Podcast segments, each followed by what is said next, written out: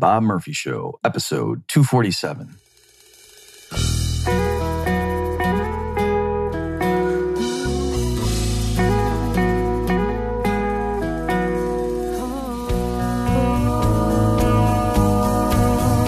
There's a tidal wave coming.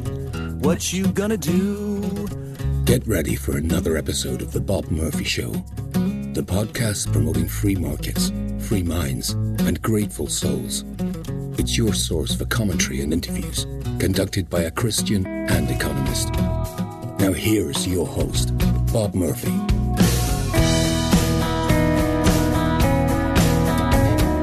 Hey, everybody, welcome to another episode of the Bob Murphy Show. What I'm going to do today is take a break from my originally scheduled plan of topics. What I do definitely need to get to you folks is a summary of the stuff that Paul Krugman has been doing lately, and then even going way back. So, just to end your anticipation, I know you're waiting at the edge of your seats. I'm going to have an episode saying something like Paul Krugman, closet Austrian, because over the years, he's had things that sound very much like the Austrian theory of the business cycle. And this is going back to the mid 2000s. And earlier one, even Brad DeLong said, wow, uh, you know, he had a post saying something like Krugman channels his inner Friedrich Hayek or something like that, right? So it's not me grasping at straws, just hoping to find an inconsistency. It's even Krugman's buddy, Brad DeLong, said, gee, Paul's latest take here talking about the housing bubble, this because this was in the mid 2000s, sounds a lot like an Austrian story. All right. And so the reason that's ironic, in case you don't know, is that Krugman famously in the, I think it was late 90s, wrote a piece for Slate, I believe, in which he took the what he called the hangover theory head on. And it was, you know, the idea that, oh, you, you drank too much and then you're, you're paying for it later. And so he was saying, you know, that's the way he was crystallizing or distilling down the business cycle theory of people like Hayek. And he, I think, also said Lionel Robbins during the Depression years that they were saying, oh, yeah, we're paying now for the excesses of the boom. And then that's carried on. And Krugman, you know, psychoanalyzed the people doing that and saying, ah, it makes them feel good to, you know, have a moral, a moralistic story. And we need to be, suffer now for our past sins. But really, there's no economics here. And he compared it to the phlogiston theory of fire. So he was saying, like, it's not just I disagree with the numbers or something, or the magnitudes just don't work out for me. I think something else must be. He was saying this is completely discredited. Or maybe he actually has sympathy for the phlogiston theory of fire and he was complimenting it, and that's why he later embraced it himself. Who knows? But point being, sometimes when Krugman's talking about Austrian business cycle theory, it's like this is medieval pseudoscience. What are you talking about? No serious economist would believe this.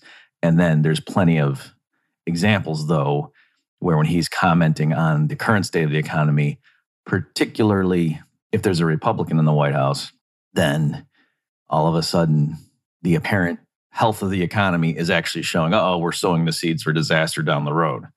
Right. So he doesn't say, just to not get your hopes up too high, it's not that Krugman says, oh, we see there's too much investment in fifth order capital goods and blah, blah, blah. That's unsustainable because look at the interest rate differential. He doesn't get that Hayekian, but nonetheless, it's there. Each time he comes out with a new example of that, I keep thinking, I got to write this up or I got to do a podcast episode on this. And then I just, stuff gets crazy and I don't get around to it and then it's too late. But this time I'm going to do it. And then I will, like I say, I'll give you links to at least four times when he's done stuff, stuff like that over the course of uh, this point. Let's see, it's at least 15 years. Okay, but what we're doing today, so that's just, you're like, well, let me know about it. No, no, you got to wait. But what we're doing today, and this is going to be at bobmurphyshow.com slash 247, if you need links on this stuff, is recently there was a young man.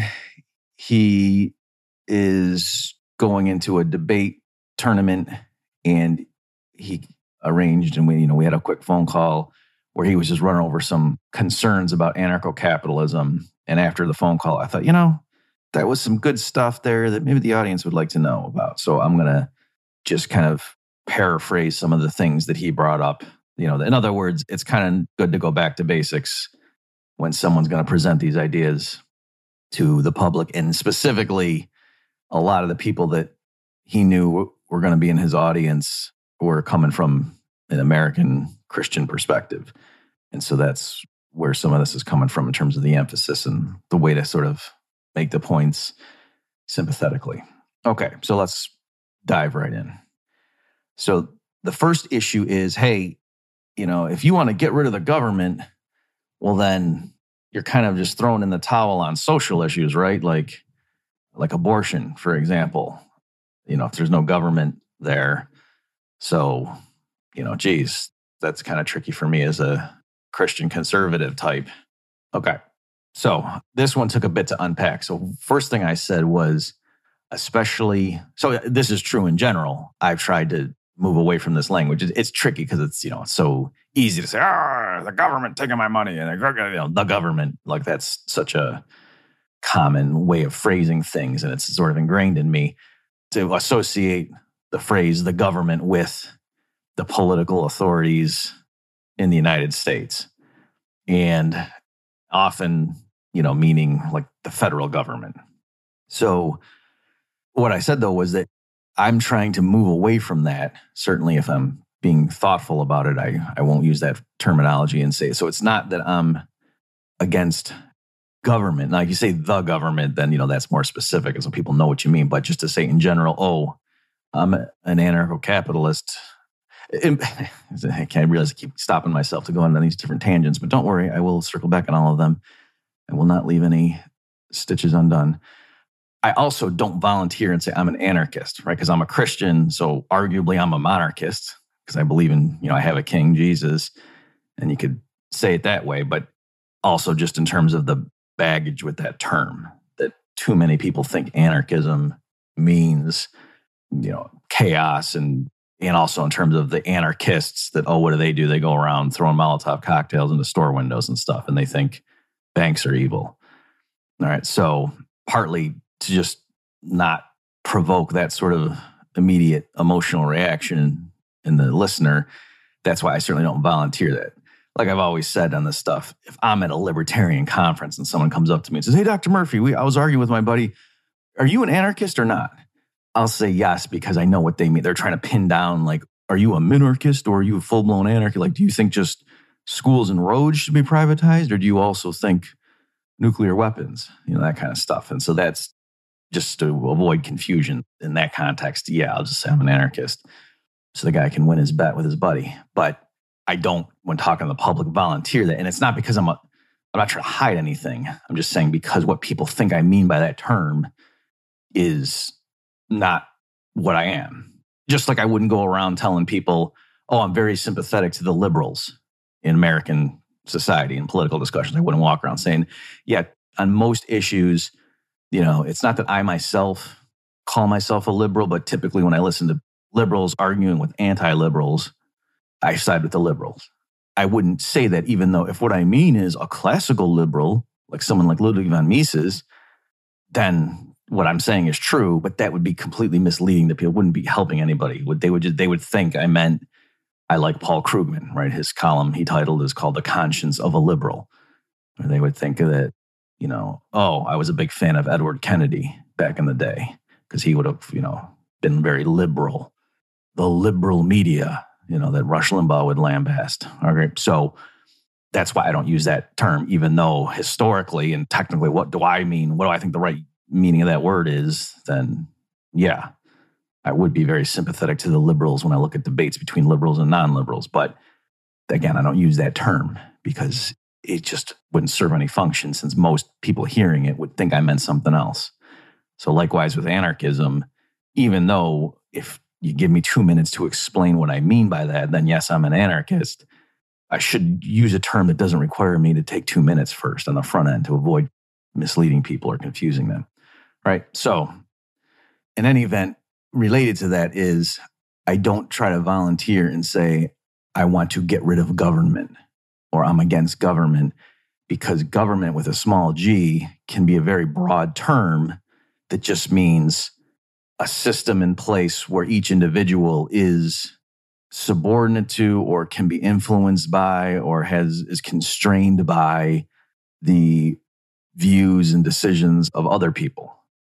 Right? And so especially in the context of American Christians, for example, if you join a church formally as a member, depending on the church, you will have to explicitly agree that you submit to the authority of the church elders and that you're agreeing that when it comes to matters pertaining to this church, the elders have authority over me. And I agree to that ahead of time. Otherwise, you know, they're not going to say I'm a member of the church. Like for people who don't know, you like in most churches, you're still allowed to walk in and sit there on Sunday and listen to the preaching and the music if you're not officially a member. But for the church to recognize that, yes, you are a member of this church now. In a lot of places, you're agreeing to a bunch of, so you to like take classes and things like that, but also you're explicitly agreeing to submit to the authority of the elders. And there's times when you get kicked out, right? Like I knew of a case, not at my church, but my friend's church. I went to it a couple times and I happened to go one day when they booted somebody out.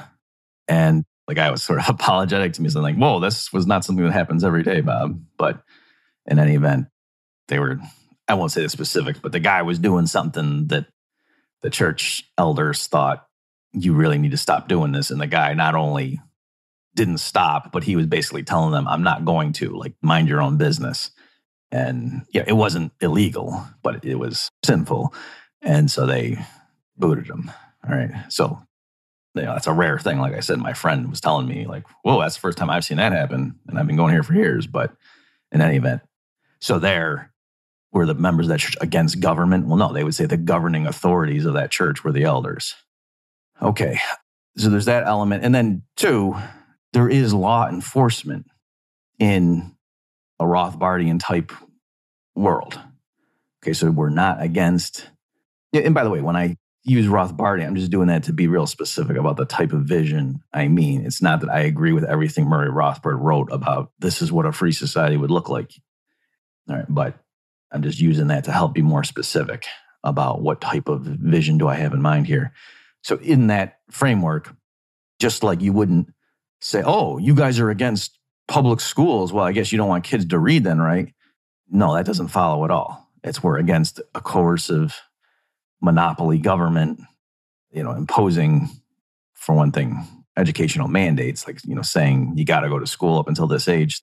But beyond that, you know, taking money from people against their will in order to fund so called public schools.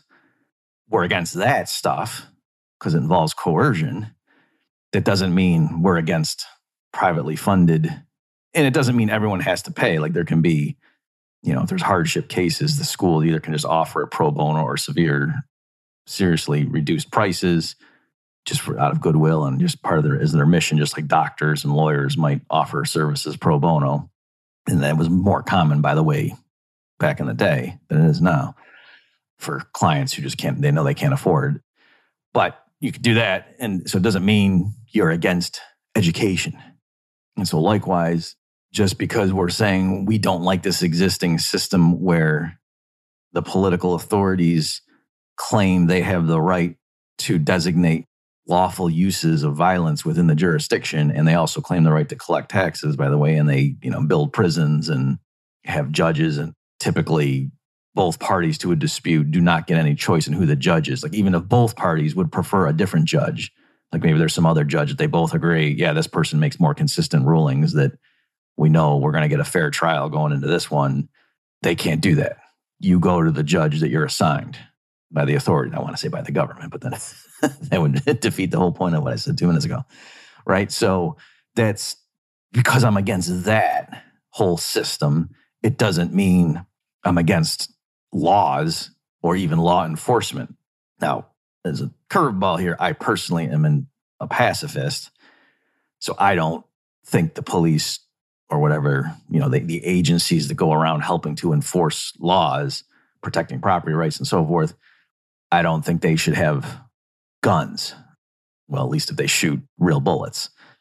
All right, I picturing them, you know, having a lot of body armor to protect the personnel, but also, you know, nets and things like that, you know, and you say, oh, that sounds stupid, but uh, well, okay, but the context of this is a society that doesn't have the state fueling all the sources of crime that it currently does, right? There wouldn't be legal prohibitions on drugs and gambling and stuff like that And so a lot of the sources of revenue for criminal gangs right now would disappear.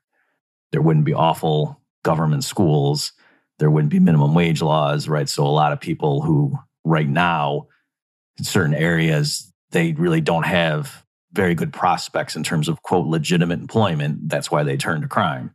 That would all be absent in the kind of society I'm picturing. So if you think, oh, the police would get overwhelmed by criminal gangs if they didn't have basically tanks and high powered rifles, I, I don't think that's accurate. But in any event, so just because you're against the political coercive authorities establishing laws and then enforcing them doesn't mean you're against law enforcement per se. So, you know, maybe you make that point too. And so you know, this is all consistent with Paul's letter to the Romans, famously, you know, talking about, oh, why are you fearing the sovereign?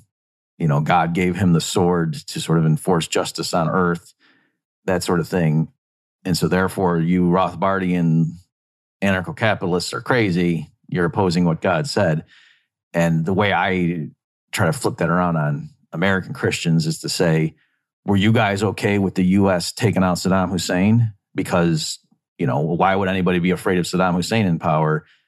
Only criminals should have been afraid of Saddam, right? According, if that's the way you're going to use Paul's letter to the Romans. And so, who are you to second guess God's judgment and putting Saddam where he put him? So, most American Christians wouldn't say whether or not they thought invading Iraq was a good idea, they wouldn't think it was unbiblical for that reason. And that, you know, by definition, we're never allowed you know, oh, and entering World War II was wrong, right? Because those authorities in Germany and Japan were put there by God. And so who are we to, you know, right? You wouldn't say that as an American Christian. So likewise, if I'm against the particular attributes of the existing political structure in the United States, you can't merely say, well, no, as Paul explains in his letter to the Romans, you have to accept the governing authorities because or rather what you know the way some christians parse that out is they say he was being a little bit coy but he was saying by governing authorities paul meant legitimate governing authorities whereas people rulers who were acting despotically were not actually governing authorities. Like they you know you you forfeited your right to that title right so that's part of the way some christians explain because superficially it does look like paul is just giving carte blanche saying anybody who's walking around calling himself the leader and that manages to convince enough cops and soldiers to back him up, yep, you got to do what he says because that's what God wants. And so, since that can't be what he meant, obviously, if the political ruler says it's illegal to be a Christian, then you don't follow that command. So, again, that's the way some Christians deal with that stuff. But in any event, given that Christians agree it is possible to oppose a particular political ruler or structure, then you can see, all right, so that's how, as a Rothbardian, I can be a Christian and oppose the, what I consider to be the illegitimate coercive nature of the US state at the federal level and state level and so on. And then as far as abortion goes, just particularly if you think it's homicide, well, then, you know, that is still applicable, right? It's not just like a social preference or something, right? The people who are against abortion, it isn't a matter of a victimless crime the way libertarians might frame something like heroin use. All right. So if somebody wants to argue, hey, if we get rid of the state, then won't there be a jump up in pornography and prostitution and heroin use? And I'm against that. And so that would be a harder discussion to have. But if someone says, I think abortion is murder, and so I'm concerned if we get rid of the state, how are we going to stop it? Well, then I would say, okay, by the same token, though, you would be against someone just walking up to an adult and shooting them in the head for no reason. And so if we get rid of the state, does that mean that's just open season on adults? And it doesn't mean that. So you go through that process. Okay. Another issue that this young man brought up was was road access. And he was explaining that when he tried to explain some of these ideas to, I don't know if it was family members, but they were concerned, well, geez, you just privatize everything. Like, what happens? The company just buys up the roads around your neighborhood and then charges you a really high toll. to just get in and out of your house. That sounds kind of crazy. So Walter Block has written literally a whole book on privatizing roads. And let me just mention, in case you never thought this through, like this is actually this isn't some minor little thing. Like this is actually a big deal, especially in major cities. Like going into and out of a major city, like if you take a lot of road trips on the East Coast, for example, you just know you do not want to be anywhere near Atlanta or Washington, D.C. for huge stretches of the day, or you, you boom, you just kiss two hours goodbye. And that's crazy, especially because, well, I was going to say people are really productive. That's more true of like New York and Atlanta. Washington, D.C., maybe it is good that all those people get tied up in traffic and they can't be at their offices plotting against humanity. But that's crazy. So, what happens in a traffic jam? Economically, that's a, a shortage, right? At the existing price to use that scarce resource, the quantity demanded is higher than the quantity supplied. So, there's a shortage. So, how do you deal with that? Well, the price needs to go up. And then in a normal market with free entry, the higher price then attracts, you know, a greater supply. And that's how, you know, you deal with it. And so you know, in major cities where just routinely, you know, they have rush hour periods where everyone just knows, oh my gosh, you don't want to go on the highway right now. You're, you know, be at a parking lot. That's not normal. That's not just a feature of, yep, that's how cars and roads work. No, that's how government, sorry, that's how politician run cars and roads work. Okay. So in general, I'm just saying privatizing the roads is not just a matter of logical consistency. Like, oh, yeah, I guess, you know, for purity reasons, we got to privatize the roads, even though it opens up all these problems. No, life would be so much better. Seriously, there would be fewer workplace shootings. I'm not saying that facetiously. Just sitting in traffic day in and day out for hours at a time, honking, and it's hot, and you're just, oh, I need to go somewhere. Get out of the way. What are you doing? Look at this idiot. Oh my God, you ran out of gas. What are you crazy? Oh, man this guy's got a flat tire. The whole lane shut down now. We got to merge. Ah, like over time, that feeds on itself, and that I, I truly believe there would be fewer workplace acts of violence if roads were privately owned. Okay, so, but you know, you, you do have these issues like, well, gee, what if somebody buys all the roads that come in and out of my neighborhood, and then they, you know, set up a toll booth and say it's fifty dollars each way? So, the easy thing to say, first of all, is that wouldn't be a problem after the transition going forward. That any new developer who bought, you know, forest land, knocks the trees down, puts in 50 houses, little cul-de-sacs and nice little circles and lanes and blah, blah, blah. And then there's just a few choke points coming in and out of that thing. If anyone's going to go in there and spend whatever, $250,000 on a new house, they're going to need assurances that they can get electricity and water and sewage services and the ability to drive in and out without having some company come in and just jack the price up, right? That you wouldn't want to say, well, the water company is going to charge you now a lot for that. And so, you know, because that would, you wouldn't want to do that. And then the developer knowing that would have contractual arrangements with these big companies accordingly. And as a property developer, they would have more clout and bargaining strength at the table. So it wouldn't be like you, this little peon, dealing with these huge behemoth companies. Right. And because why would the developer do that? Not just because he's a nice guy, but because he would know I can get more for these houses if people are assured that down the road, no pun intended, they're not going to be basically blockaded within their own neighborhood. Okay. So that's the way you would deal with it in terms of going forward, you know, any new developments, that's not going to be an issue. Now, it's true, and this is a general problem, and the student brought this up with the case of Russia when they moved away from communism to a more quasi market oriented society, they had a lot of privatization of previously owned state owned assets, and a lot of so called oligarchs snatched them up. And so the problem then is okay, so right now, if we privatize the roads, though, yeah, so we get you, Bob, going forward, newly built housing would not have this problem. But what about in the transition from the current state to the new state of affairs? You know, wouldn't there be abuses? And certainly, as the local city councils or whatever are selling off the local roads, you can imagine there being abuses and that the local city councilmen and women aren't going to lose sleep over somebody getting blockaded in their neighborhood. They might just sell it to the highest bidder and blah, blah, blah. Right. So that is an issue. And all I can say at the moment is what I do is I think first it's settling on what the goal is. Like, where are we headed? You know, if you're on a ship or something and there's issues about, well, there's rocks here and there's currents here and sea serpents over here and uh, whatever, sirens over here that might distract us. But you got to take into account all those obstacles, but you need to know where you're trying to go, right? Like that's kind of the first thing to figure out is where are we trying to go?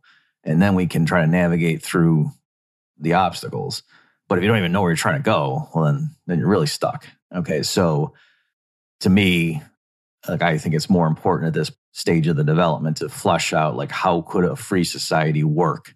Like, is it even possible to imagine a society lacking a coercive state of the type that we think is necessary, given what we've learned and you know what the ostensible lessons from history are?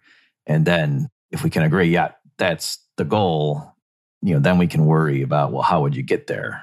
And so that's one thing.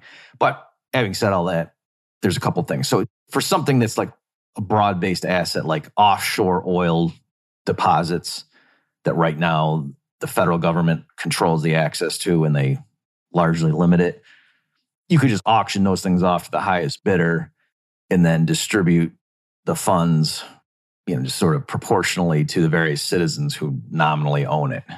Okay, you can do stuff like that. Now, what's tricky though is existing so called public property that only a small segment of the population is very dependent on.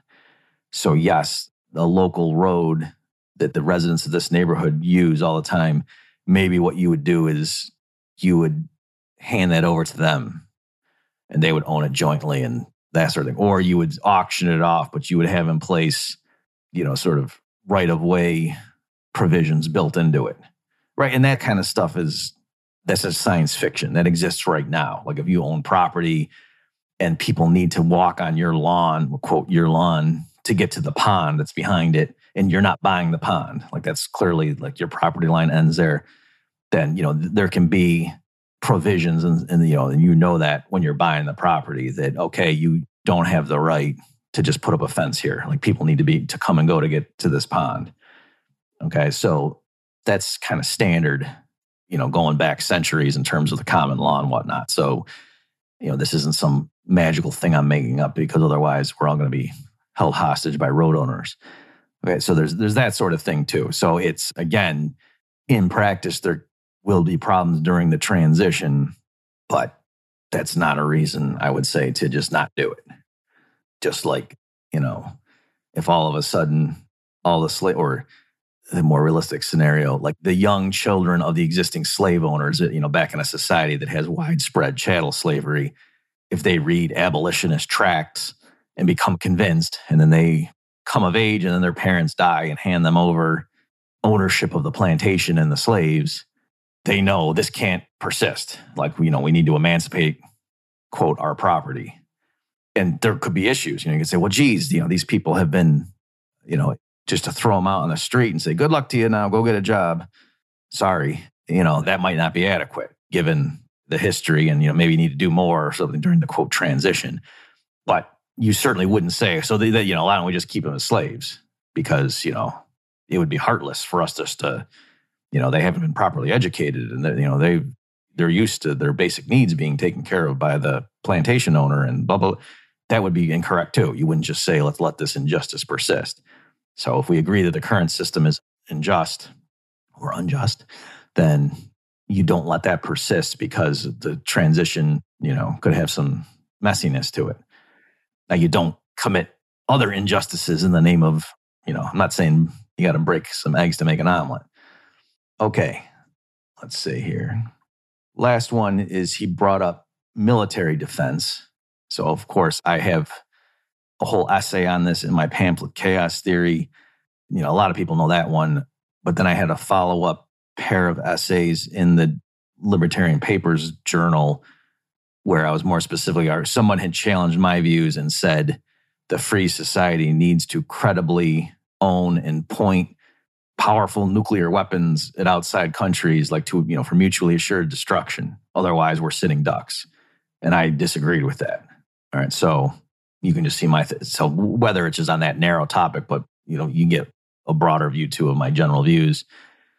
I'll link to that stuff. So again, go to bobmurphyshow.com slash 247 for these links. So the, the issue being, well, gee, aren't we just sitting ducks if we disband the government, the government, the, the state funded military? Aren't we sitting ducks? Okay. So one thing is when you understand the mechanism that I think of how you'd have large funding for privately produced military defense, which involves insurance companies, right? So in a big city, there's skyscrapers, a lot of valuable real estate. They have an insurance policies like against fire. Like, oh, gee, I have this skyscraper, whatever, worth hundreds of millions of dollars. And uh, what if there's a fire? Well, that that would be terrible. I guess we can't have skyscrapers, right? Unless the government, the government, unless the political authorities tax us and provide fire departments and sprinklers and insist on building codes, right?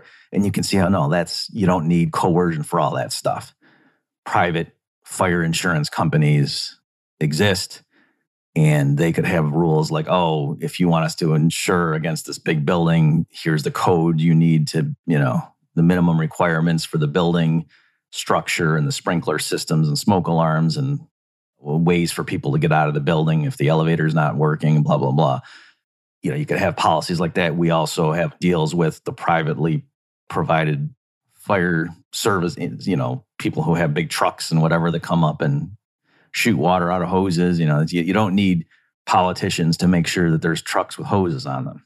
And the roads would all be privately owned. And so you could have fire hydrants where they need to be. And all of that would be more efficient and cheaper than the existing system. Okay.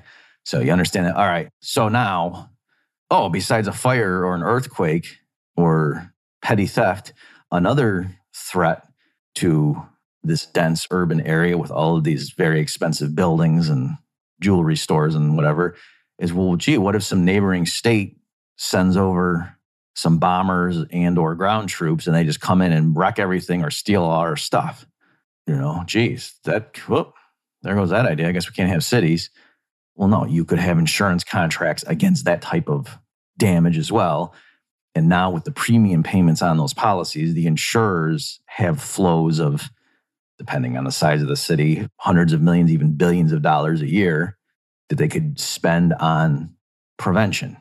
Right. So rather than having to pay out the claims every time some neighboring state sends its military in and loots the place and breaks a bunch of stuff and kills a bunch of people, instead you spend a fraction of that of what those claims would be, the indemnification in order to make it much less likely that that happens. Just like a fire insurance company could say, hey, if you put fire extinguishers all over your property and you know we randomly send inspectors occasionally to check on that and whatever make sure that they're actually there that if it's a business that the employees you know know how to use them and stuff like that then we'll charge you lower premiums right that's not science fiction that's real stuff like that happens all the time right now in the real world where insurance companies give you discounts if you show that you're doing certain things that make claims less likely. Okay, so likewise, insurance companies that specialize in indemnification in the event of a military invasion by some rival power, it would be in their interest. You know, they'd have their actuaries run the numbers. They could put bounties and say, if we ever get invaded by an outside entity, then some company that can demonstrate to us that they took out a tank, you know, we will give you $5,000 or whatever the, you know, 5,000 units of gold. Okay. If you take out an infantry, then we give you whatever, 100 units, blah, blah, blah. Right. So that's the way market prices could be established. And then you would have market provision of military defense with all of its attendant benefits over central planning. Right. So that's the basic model. Now, people say, well, geez, that sounds kind of wacky or whatever, but, you know, and doesn't history show? And yes, you know, we do have some examples, like, for example, uh, medieval Iceland, but it was eventually conquered. But we also have examples of statist militaries that were conquered, right? So France, at the start of World War II, got toppled pretty quickly. And it wasn't because they relied on Gustav de Molinari's writings and, and just thought, well, I guess I'll just rely on privately organized defense against Germany this time and see what happens. That's not, I have no, they had the Maginot Line. They put all their eggs in one basket. They didn't finish it, left the forest open. Hitler just sent his tanks through there. Oops. Okay, so centrally planning your military defense also has, in some cases, failed dramatically in terms of the lessons of history. So, again, there's also plenty of examples like the U.S. during the you know, War of the American Revolution. How was it that the colonists were able to repel the greatest military force of the day? Well, it's partly because they relied on militia and irregular tactics and things. They didn't fight the way the British did. And so, you know, you got examples like Vietnam or just the Afghans against the Russians and even the United States, arguably. Plenty of examples of smaller, outmatched forces punching above their weight. And so, with an ANCAP society, you would have those advantages still of decentralization and people fighting to defend their homeland and that kind of stuff. And they would be much richer and have better technology than any statist invader. All right, so that's the way I would deal with that. Okay, I will wrap it up there. Thanks, folks, for your attention. I'll put links to all this stuff at bobmurphyshow.com slash 247 if you want to read more on this. And then I will catch you next time, I think when we're going to be going through Krugman, the Closet Austrian. You've just experienced another episode of The Bob Murphy Show, the podcast promoting free markets, free minds, and grateful souls. For more information and to subscribe to this podcast, visit bobmurphyshow.com.